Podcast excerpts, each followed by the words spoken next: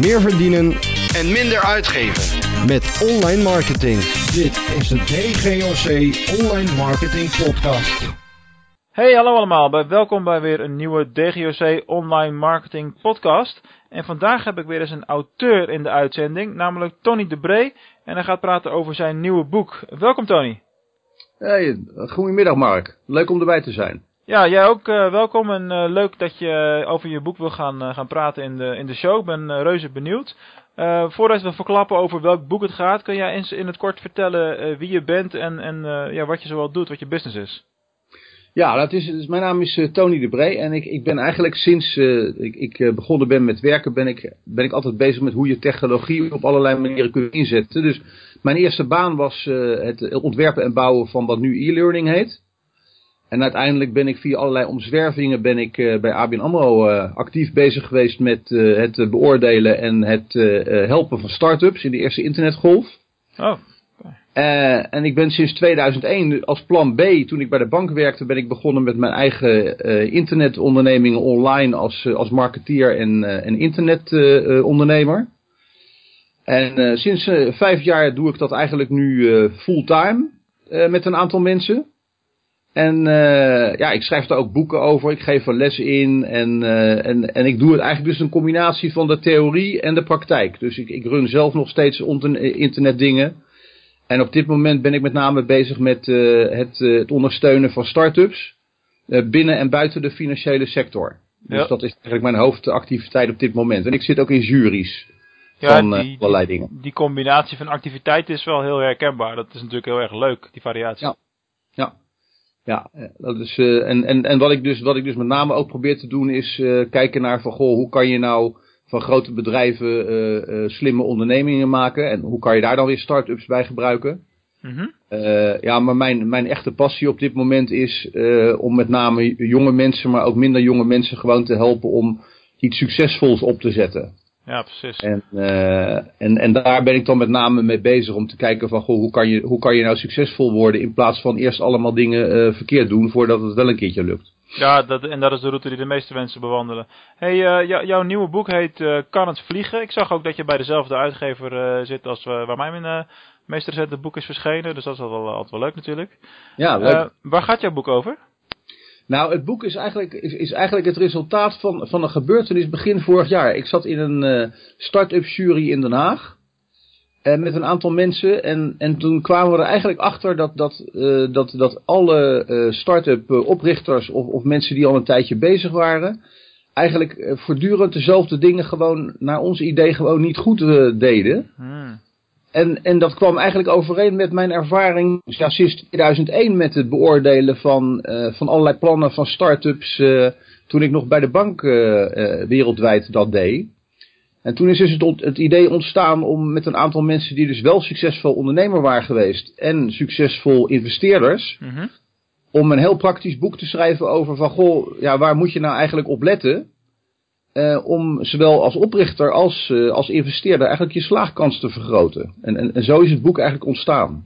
Maar eigenlijk eh, wat je zegt is, je komt ook heel veel dezelfde dingen continu tegen. Dus je gaat allerlei trends zien van, van ja, veel, veelgemaakte... Wat, wat is nou een goed voorbeeld van een veelgemaakte valkuil? Nou, een van, een van de meest belangrijke is eigenlijk dat, dat, dat, dat, dat, dat je merkt dat mensen veel te veel bezig zijn met het zoeken van financiering in plaats van met wat ga ik nou eigenlijk doen en met wie. Mm, ja, ja, ja.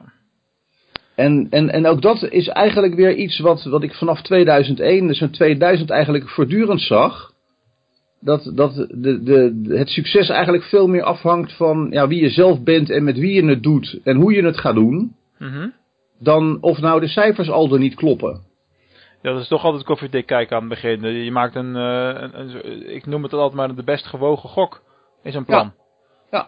Ja, dat, dat is ook een van de dingen die, eh, die we ook hebben geprobeerd om, om duidelijk te maken. Is van, goh, hoe, hoe kies je nou een, een goed idee? En, eh, en, en hoe werk je dat idee dan met wie uit? En, eh, en, en wanneer zie je nou dat het wat wordt? Maar, maar bijvoorbeeld ook van wanneer stop je op tijd? In de zin van dat je inziet dat het eh, hem niet gaat worden, zeg maar. Nou, dat is de ene kant inderdaad, Mark. En de andere kant is, is dat... ehm, ja, wij hebben ook heel erg gekeken naar van... Oké, maar wat moet je nou eigenlijk hebben? En wat moet je nou zelf kunnen per fase van... uh, van pre-start-up naar scale-up. En, uh, en ik zie dus ook in mijn dagelijkse praktijk dat mensen vaak uh, ja, niet, niet begrijpen dat je in een scale-up fase ja, zelf hele andere dingen moet kunnen. En ook een heel andere, hele andere mensen in de teams moet hebben. Mm. Nou, en, en het leuke daarvan was dat er zijn nogal wat mensen die aan het boek hebben meegewerkt. Dat, die, dat, die, dat we dus eigenlijk met iedereen een aantal ja, hele praktische tips uh, vanuit alle kanten hebben kunnen opschrijven. Van, goh, hè, wie ben je nou zelf en waar ben je zelf goed in? En, en ook op welk moment moet je er eigenlijk zelf uitstappen? Ja, ja precies. Maar on, ontbreekt dat, on, dat inzicht zal bij de uh, starters vaak ontbreken. Ja, klopt. Nou ja, want, want, want iedereen, er zijn veel mensen die, die wij tegenkomen en die ik nog steeds tegenkom, die, die zijn zo gebiologeerd door, door zichzelf en door het briljante idee. Ja, ja.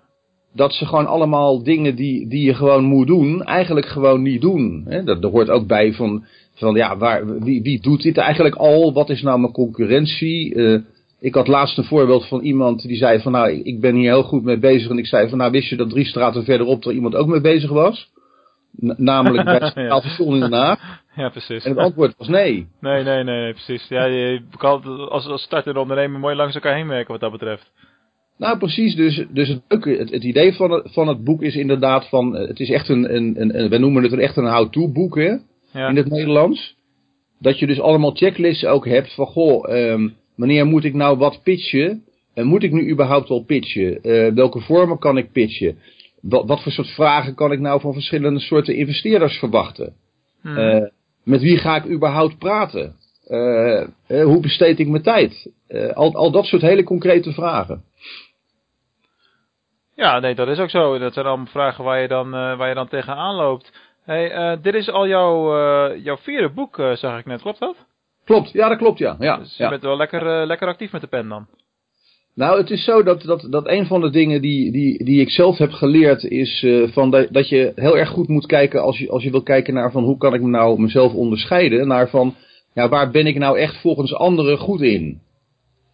En, en een van de dingen die ik dus ontdekt heb, dat ik, dat ik dus een seriële schrijver ben. Ja, ja, dat, ja, ja, ja. En ik schrijf heel snel. Dus ik, scheelt, ik, ja. ja. Dus ik kan dat ook voor andere mensen doen en ook samen met anderen en... En het leuke was ook met dit boek dat dat in relatief korte tijd is geschreven. Met, Mhm. met een aantal mensen samen. Uh, ja, tussen, tussen allerlei verschillende opdrachten door. Uh, maar uiteindelijk wel heel snel. Ja, maar dat, dus- dat, dat, kan, dat- dat, kan ook. Ik heb dat Ja. mijn eerste boek ook gedaan. Succes met e-commerce. Heb ik met negen andere, of met acht anderen geschreven. Ja, ja nou precies. Nou ja, en, en dus, dus dat betekent van goh, dat, dat, dat als dat werkt. Hè, ik schrijf ook boeken en e-books in het Engels. Want zo ben ik begonnen eigenlijk in Ah. 2001. Ja, als, als dat iets is wat je heel snel kunt. Hè, net, net zoals dat jij, denk ik, heel goed dingen met, met geluid kunt doen. Mhm. Nou, dan, dan heeft dat sowieso al een pre in vergelijking met anderen. Ja, dat klopt ook wel. En ehm, eh, ja, wat je zegt over dingen met geluid. Kijk, voor mij is de podcast een heel natuurlijk iets. Omdat ik eh, ook 15 jaar lang in de luisterboekenwereld heb rondgelopen. Exact, ja, dat zag ik ja. ja Dus ja. eh, dat is een no-brainer natuurlijk. Maar dat schrijven, dat herken ik ook wel. Mij is eigenlijk begonnen met, met schrijven. Ja. En, maar het is ook op een gegeven moment een kwestie van persoonlijke voorkeur. ja, En als, ja. ik, als ik naar mijn volgende boek kijk, dan zal het waarschijnlijk iets worden in de richting van de, het beste uit een jaar lang online marketing podcast. Ja. Ja, maar dat- ja, is ja. natuurlijk één grote, één grote gouden goudmijn met eh, Ja. de content die daar al in eh, behandeld is. Nou kijk, en, en, en, en, en wat, wat wel heel belangrijk was, is dat eh, ik, ik zat gisteren toevallig met een aantal start-ups in Den Haag. En, en een van de dingen die ik zelf heel erg heb geleerd is, dat ik heb vorig jaar mijn fintech diploma gehaald hè, bij MIT in Amerika. Mhm. En, en wat ik heel erg heb geleerd is van, ja, je, je kunt wel leren van de fouten van anderen. Maar je, je kunt eigenlijk veel beter eh, eh, kijken naar, goh, met, met, wie, met wie kan ik nu heel snel dingen van de grond krijgen. Ja, dat is ook goedkoper meestal. Exact. En als het dan niet, als het dan niet lukt, ja, dan, dan, dan stop je er gewoon mee. Ja, ja, ja. ja.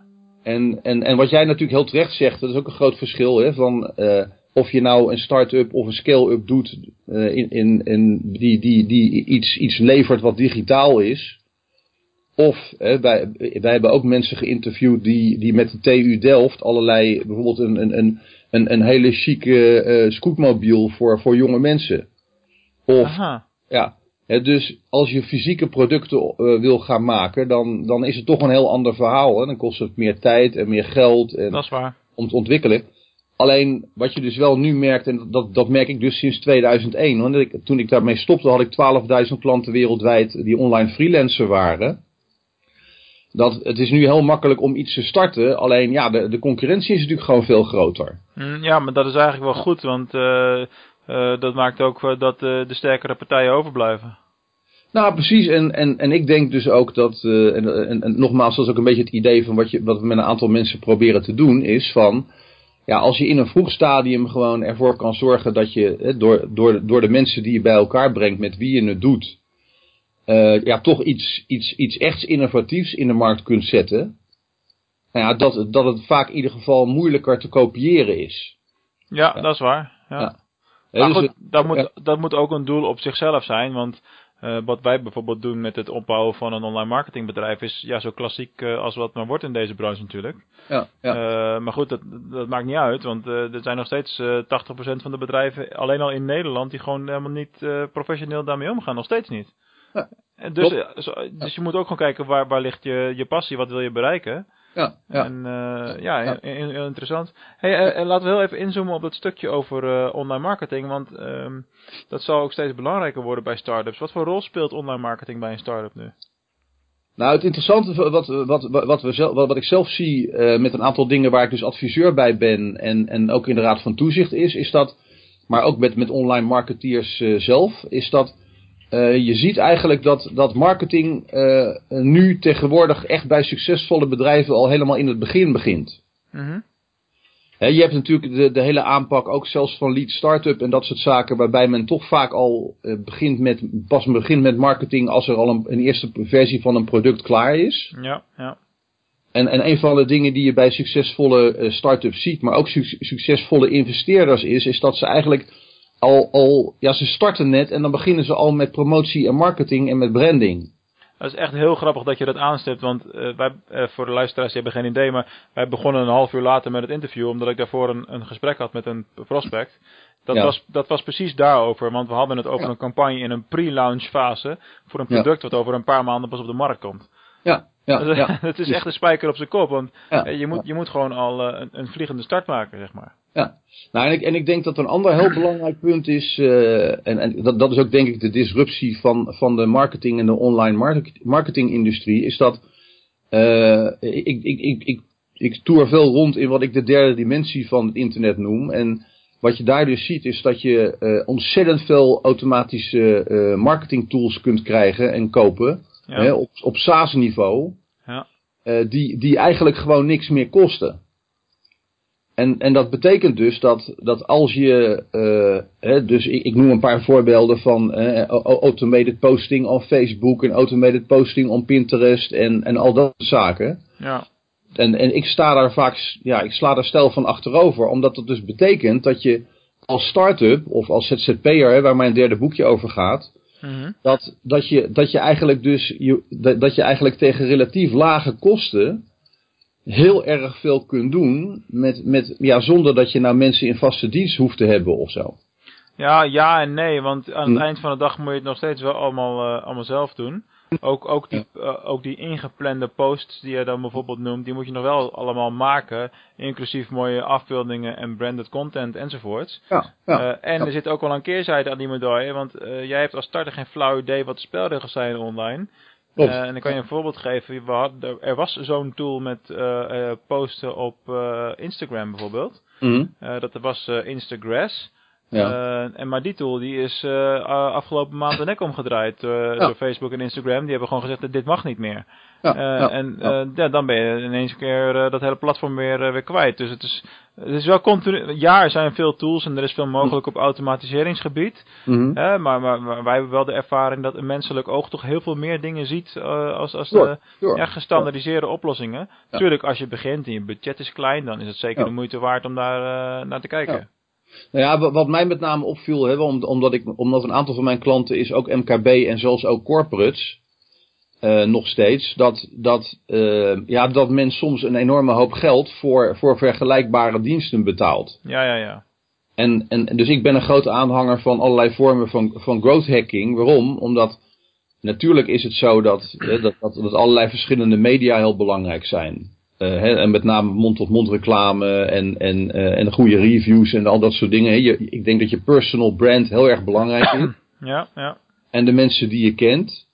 Uh, maar het is, het is wel een feit dat, dat, dat je door allerlei hulpmiddelen uh, ja, toch, toch meer mensen ook van de juiste doelgroep kunt bereiken tegen rel relatief lage kosten. Ja, maar mag, je, mag je nog een voorbeeld geven? Want ik Ja, toevallig uh, de, de vorige af, podcast aflevering ging over uh, Pixan, wat ik uh, nu samen heb gelanceerd met een collega Ja. van mij, Ja. als, als aparte activiteit. En de, als je het dan hebt over het opschalen van hetgene wat je niet op kunt schalen, namelijk menselijke arbeid, is dat wel een, een groot voorbeeld. Want dat is een dienst waarbij je voor een vast bedrag per maand onbeperkt grafische vormgeving krijgt. Ja. Dus dat betekent, uh, je stuurt een opdracht in, je krijgt binnen een dag, twee dagen krijg je je resultaat terug. Ja. Uh, en en, en nou, de, de, hoe de Nederlandse vormgever daar dan weer op reageert, Mhm. hè, alsof ze in de Ja. voet geschoten zijn en bedreigd, Klopt. dan weet je dat je iets in handen hebt wat, uh, wat, wat, wat qua businessmodel klopt en, en wat kosten verlaagt vooral. En dat, dat heb je gewoon nodig bij dit soort dingen. Nou, en ik, ik denk dat je daar ook gelijk in hebt hoor. Want ik herken het omdat ik eh, op allerlei manieren zeg maar, zelf, zelf eh, video inzet voor, voor, eh, voor boekjes pro- promoten. Mhm. En dan krijg ik dus af en toe ook gewoon hele boze reacties van, van, van ontwerpers die dus vinden dat ik onder de prijs ga zitten. En dan zeg ik dus van nou, ik zit helemaal niet onder de prijs, je zit gewoon veel te hoog. ja, onder de prijs bestaat niet. waar het Nee. om dienst, ik bedoel, dat is gewoon wat de gekke vergeeft. En eh, dat, dat, dat kun je helemaal niet zeggen. Dat, dat is kapitalisme, dat vrije marktwerking. Zo is het nou eenmaal. Precies, nou ja, en, en ik denk dat daar, en ik, ik denk dat jij dat ook goed doet, is dat ik denk dat een van de belangrijkste dingen die je voor je, voor je klanten kunt doen, is dat, dat je je klanten helpt om, om, ja, om, om, om hun business van de grond te krijgen en ook te houden. Ja, ja. En, eh, en, en ik geloof daar heel sterk in, hè, want ik, ik, help, eh, ik help zowel mensen die, die, die op de straat nog leven regelmatig in Rotterdam-Noord, maar ook gewoon grote bedrijven. En, en, en mijn brand is gewoon dat ik mensen help om, om zelf succesvol te worden en, en, en daarop samen te werken. ja. En, en ik, ik vind persoonlijk het heel belangrijk dat ik niet het gevoel heb dat ik mensen afzet. En dat vind ik bij de bakker en dat vind ik bij, bij, de, bij de grote supermarkten vind ik dat ook niet prettig. Als ik achterhoor dat het eigenlijk veel beter en veel goedkoper had gekund. Nou, maar dat is ook zo. En de organisaties die met die uh, filosofie uh, opereren, want, want, zo doen wij het ook, uh, die hebben Ja. volgens mij veel langer een bestaan als, als de organisaties die dat niet doen. Die gaan er uiteindelijk toch op nat.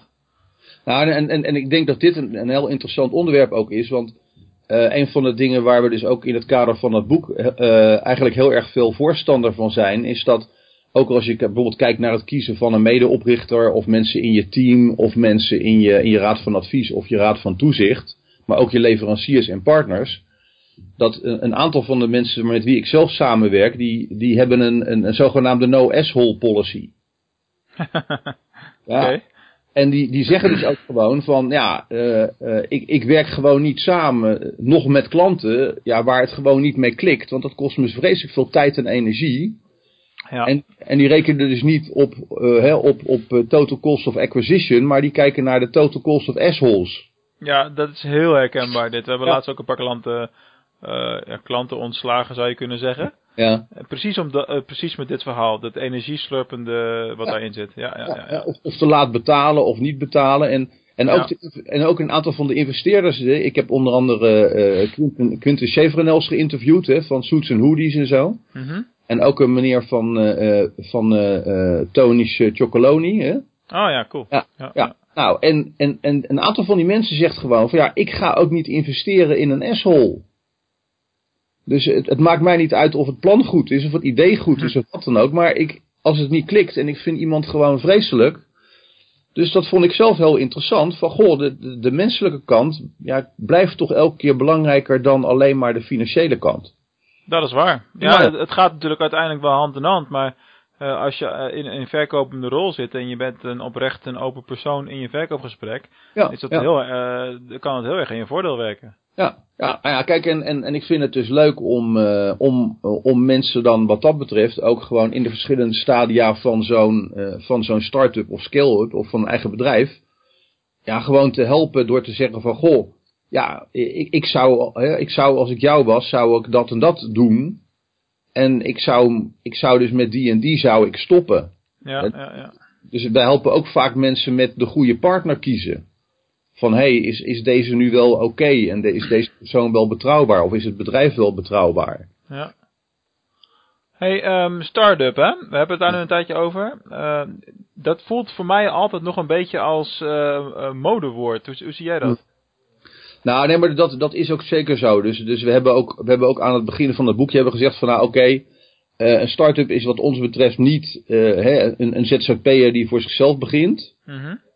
uh, en dat is de ene kant, maar hè, je, je, hebt een aantal dingen waar je aan moet voldoen. Van nou, hè, je, je moet wel echt de wereld willen veranderen, je wil echt willen gaan schalen, je wilt echt samen met andere mensen gaan doen. Hè, dus een aantal van dat soort criteria. Ja. En, en, en, wij zeggen ook van ja, als, als je drie jaar of vier jaar al bezig bent. Uh, ik zit ook in, in, in zo'n fintech startup jury bijvoorbeeld. Van, ja, ik vind dat geen start-up meer. Nee, He, dan, dan, dan, dan een aantal van die bedrijven bestaat al heel lang en heeft soms al miljoenen omzet. Ja, dat, dat, dat vinden wij dan geen start-up uh, meer. Nee, maar ja, dat is nooit echt gedefinieerd natuurlijk wat het dan is. Nou ja, er, er, zijn, er zijn wel verschillende uh, definities van, uh, ook door verschillende mensen gegeven. Uh, maar waar, waar, wij heel erg naar kijken is van, goh, in wat voor soort fase van ontwikkeling van, hè, van je bedrijf ben je eigenlijk bezig. Ja. En, en we gebruiken daar gewoon een, een drie-stap modelletje voor. En ja, soms dan, dan, dan zit het een beetje tussenin. kijk, sommige mensen kijken naar het aantal medewerkers, ja, dat, of daar omzet. Ja, ik of niet zoveel zeggen. Uh, maar het is een beetje de definitie die je zelf gebruikt.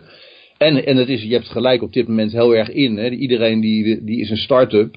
Ja. Ik, ik, zie nu zelfs grote banken die start-ups zijn. Dus nou ja, dan begrijp ik het helemaal niet meer. Bedoel jij die, uh, dat bunk, of hoe dat ook heet? Nee, maar ik, tegenwoordig hoor, ik zit, in, ik zit nu dus in, ook onder andere in die fintech wereld. En, en nu, nu zijn tegenwoordig de grootbanken ook al fintech. En die zijn nu ook alweer ondernemend. En, en, en, en allerlei andere grote organisaties. Ja, dat, Hmm. ik denk niet dat nou, dat, dat nou de, de, de goede toepassing van, van de definitie is. Ja, die ruiken gewoon geld, joh. Ja, precies, dat is ook zo. En, en, en veel mensen die in hun eentje bezig zijn, noemen zichzelf ook een start-up. En dan denk Ja, ik, ja, voor, voor mij is, dan toch, is dat toch meer een ZZP'er. Dat is ook prima. Maar ehm ja, ik vind wel dat, dat het aan, aan een bepaalde criteria moet voldoen. Maar wel- welke, welke definitie zou jij gebruiken dan? Ja, ik vind start-up gewoon een beetje te veel een modewoord in de zin dat Ja. eh, vroeger was het gewoon, je bent gewoon een beginnend bedrijf of een beginnende ondernemer. Ja. En eh, hoe dat dan heet, eh, ja, zal worst zijn. Hoe had, ik, had ik mezelf, kijk, als ik naar de DGOC en de ontwikkeling kijk, in 2011 begon ik fulltime daarmee. Ja. Toen heb ik tot eh, vorig jaar, dus eigenlijk vier jaar ruim, eh, heb ik dat eh, alleen maar gedaan en samen met mijn vriendin op een gegeven moment. ja. Toen, heb, toen heb ik mijn eerste personeelslid aangenomen. Nu heb ik er drie en nog een paar parttimers en stagiaires. Oh, Oké. In welke fase was ik dan een start-up? Ja. Nou ja, dat... Geen idee, want de eerste fase is volgens jou ZZP. Terwijl het op, papier ben je al een BV. Weet je, het is allemaal, het is allemaal voor meerdere manieren eh, uitlegbaar, Ja. zeg maar. Ja, wa- wat je wel kan zien is dat, dat, dat is ook een aantal van de verschillende voorbeelden, die mensen die we hebben gesproken voor dat boek. Wa- Wat je wel vaak ziet is dat ehm, over al de voorbeelden heen, eh, de, zeg maar de opschaalfase wel redelijk veel op elkaar lijkt. Ja, ja, ja. Ja, Dus- dat is waar. Ja, hè, of we, we hebben een, bijvoorbeeld een voorbeeld genomen van, eh van B-Box. Nou, dat is een bedrijf wat eh, aan het schalen is rond eh, biologische eh, manden, weet je wel, die aan mensen worden geleverd. Ja, zeker. En eh, een ander voorbeeld is Spotcap. Nou, die, die, gaan, die zijn aan het internationaliseren. Nou, Tony Chocoloni zijn nu ook aan het schalen. Hè, die vanuit Nederland naar andere landen. Met tijd. Ja, en inderdaad, en daar, daar zie je wel op dat soort fases elke keer dezelfde problemen en dezelfde uitdagingen en, en, en dezelfde dingen terugkomen. Ja, maar bij sommige dingen kun je dat ook niet voorkomen, want ehm, ik heb eh, tien jaar geleden ook in een organisatie gewerkt waarbij de, kwam ik binnen als nummer vier en eh, op een gegeven moment waren we met veertig of zo. Ja, Wat je dan gaat zien, en dat zal je wel kunnen beamen, is dat eh, vanaf 15 man en een bepaalde schaalgrootte heb je andere type mensen nodig als in die eerste Zeker. fase. Ja. En niet iedereen eh, kan dan meegroeien, eh, zeg maar. klopt. Ja, en dat is een van de dingen waar we dus ook een apart hoofdstuk inderdaad aan gewijd hebben. Van, goh, hoe, hoe stel je nou de teams samen? Met wat voor soort mensen, inclusief jezelf, in die verschillende fasen? Juist. En, en, en, en, de, en, en die fase is op zich ook natuurlijk heel interessant, omdat je juist door technologie ehm, ja, niet, niet per se heel groot hoeft te worden. Dus je, je kunt met allerlei soorten uh, ja, schillen mensen werken. Mhm. Uh, ik, ik, laat mijn cartoons nog steeds uh, door mensen op Java maken. en, en die doen dat hartstikke goed en hartstikke snel en, en voor een fractie van wat het hier in West-Europa kost. Ja, dat klopt wel, ja. Absoluut. Dus, dus de, de vraag blijft heel erg van, goh, op welk moment ja, ga je vaste medewerkers inderdaad echt in dienst nemen? Mhm. En, en, en hoe, hoe blijf je eigenlijk klein? Ja, maar dat, dat, die discussie over vaste medewerkers is uh, super actueel in Nederland in verband met die regelgeving. Uh, Precies, uh, ja. Die, ja. die helemaal niet on, geschikt voor ondernemers. Dus maar dat is een heel Ja. hoofdstuk apart. Ja. Hey. Dingen die bij startups altijd hand in hand gaan, zeg ik als Rotterdammer. Op 9 mei wordt het uitgezonden. Dus met een beetje geluk hebben we gisteren een feestje gehad Mhm. in Rotterdam. moest ik toch ik moest er even kwijt. Ja. Financiering, de, de- dat gaat vaak hand in hand met startups, hè? Maar is Ja. dat echt altijd nodig? Want je hebt het vaak over opschalen. En met opschalen Mhm. heb je dus startkapitaal nodig, et cetera, et cetera. Maar Mhm. is het altijd nodig? Ja, ik denk dat, eh, dat, dat de financiering inderdaad natuurlijk wel belangrijk is, maar dat het heel erg afhankelijk is van eh, in wat voor soort business je zit. Dus eh, ik denk dat mensen vaak te snel te veel kijken naar waar krijgen ze geld vandaan. En, en wij denken, en ik denk heel erg van, goh, help mensen nu om, eh, om zoveel mogelijk zelf te financieren, slim in te kopen. En op allerlei manieren proberen om dingen te doen met mensen die, die, ja, die niet zo vreselijk veel geld kosten, die op een andere manier betaald kunnen worden. Maar, maar onze ervaring is, en dat komt ook een beetje terug uit, uit die interviews, is dat, eh, dat mensen vaak eh, ja, in het begin al vaak te veel geld willen hebben, maar onder omdat ze zichzelf willen gaan betalen. Ja, ja, dat is de verkeerde reden. Hey, maar eh, als je kijkt naar, eh, eh, toevallig las ik dat eh, gisteren geloof ik, startups die worden gefundeerd vanuit crowdfunding platformen. En Ja, dan is er een product en dat wordt ontwikkeld en is er een beta fase. En er Ja. zijn er meerdere voorbeelden van die de laatste tijd failliet zijn gegaan. Ja. Hoe, hoe, hoe kijk je daar tegenaan? Is het dan, is het dan, zijn het vaak dezelfde fouten die worden gemaakt? Want het is niet dat er maar één of twee keer gebeurt. Het gebeurt heel vaak. Nee, nou dat is, dat, is, dat is een hele goede inderdaad. Hè. Vandaar dat we dat boek dus ook geschreven hebben voor investeerders. Ja. Hmm. Is dat, eh, dat wat blijkt is, is dat op een aantal van die crowdfunding sites, zijn er trouwens meer dan 150 in- inmiddels. Ja. 150 crowdfunding 150? sites. Oké. Nou, dus, dus dat, en dat een van de dingen die, die daar dus voortdurend misgaat is, is dat een, een heleboel van die sites, eh, die hebben geen goed proces om, eh, om, het, eh, ja, om, het, om, het, om het project, om het, het voorstel goed te beoordelen. Mhm. Dat is één. En het andere kant, de andere kant is, is dat ehm, en, en een van mijn vriendinnen die is eigenaresse van een crowdfunding site voor, voor vrouwen. Eh, en, en zij zegt dus ook in dat boek van, ja, het probleem is ook vaak men, dat mensen gewoon geen goede plannen en geen goede projectvoorstellen in kunnen dienen. Want ze weten gewoon niet precies wat ze nou moeten voorstellen en waar ze nu geld mee gaan verdienen. Ja, ja. Nou, en, ehm, en het- een van de ideeën die wij dus hadden was van, goh, hoe kan je er nu voor zorgen dat, hè, dat die investeringen gewoon rendabeler zijn? En, en we hebben bijvoorbeeld in, een voorbeeld in het boek genomen voor een, een project van e-bikes. En daar zie je dus dat, eh, dat is heel goed voorbereid door, een, eh, door, door, door hun co-investeerder. Ze hebben een hele goede marketing gedaan. Ze hebben een hele goede business case gemaakt. En binnen de kortste keren was, was dit, dat het project was, was gewoon helemaal vol. En eh, loopt op dit moment nog steeds als een trein. Ja, ja, ja. Hè, dus, dus daar zie je dus ook aan dat een heleboel van die sites eigenlijk gewoon bijna niet lopen. Omdat mensen of geld verliezen of omdat er geen goede projecten op, eh, op worden gezet. Ja, dat is altijd een uitdaging. Sowieso het, het vinden van de juiste mensen. Ja, ja. ja. En ook daar hadden wij dus als idee van, nou ja, als je nou een heleboel van die investeerders aan het woord laat en, en, en, en mensen kunt helpen met eh, hoe, hoe maak ik nu een goed plan of op welk moment ga ik nu met welke onderwerpen bij wie pitchen bijvoorbeeld. Ja. Mhm. Nou, dan, dan kan je proberen om mensen een beetje te helpen. Nou, alle investeerders die ik heb geïnterviewd, en dat is ook mijn eigen ervaring, die zeggen bijvoorbeeld van, wij kijken helemaal niet naar een elevator pitch. Ja? Nou, dat is heel interessant als je ziet hoeveel elevator pitch wedstrijden er niet zijn en al dat Ja, soort dingen. ik heb bijvoorbeeld uh, Marie-José van de Boomgaard, Boomgaard geïnterviewd van KPN. Mhm. Nou, die adviseert mensen om, om dus verschillende soorten pitches te houden, afhankelijk van uh, ja, het publiek wat ze hebben, maar ook de fase waarin ze zitten. Klinkt misschien heel raar, maar dat zou je toch altijd moeten doen? Je moet toch altijd je verhaal afstemmen op het publiek wat je op dat moment hebt? Nou ja, en, en dat is dus iets waar, waar, waar ik heel erg verbaasd over was, is dat, ook als ik even terugga naar het begin van hè, waarom we dat boek hebben geschreven, Ja. mensen doen gewoon vaak hun huiswerk niet. Dus uh, wij, mensen, mensen zien geen eens of onderzoeken geen eens tegenover wie ze staan. Nee, precies. Dat Dus- is toch raar? Ja, Ja. jij en ik, wij staan wel allebei eens wel op een podium en dan, dan zit het misschien in je natuur of zo, ik weet het niet. Ja, Maar het lijkt mij logisch dat je een ander verhaal vertelt voor een zaal vol eh, marketeers, als dat je staat voor een eh, zaal voor, eh voor autodealers, ik zeg maar. Nee.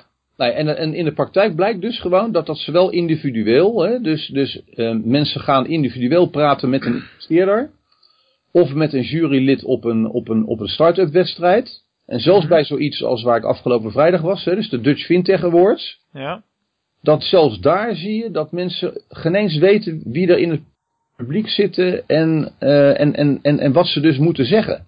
ja slechte voorbereiding. Dus heel simpel. Ongelooflijk. Ja, Ja. ongelooflijk.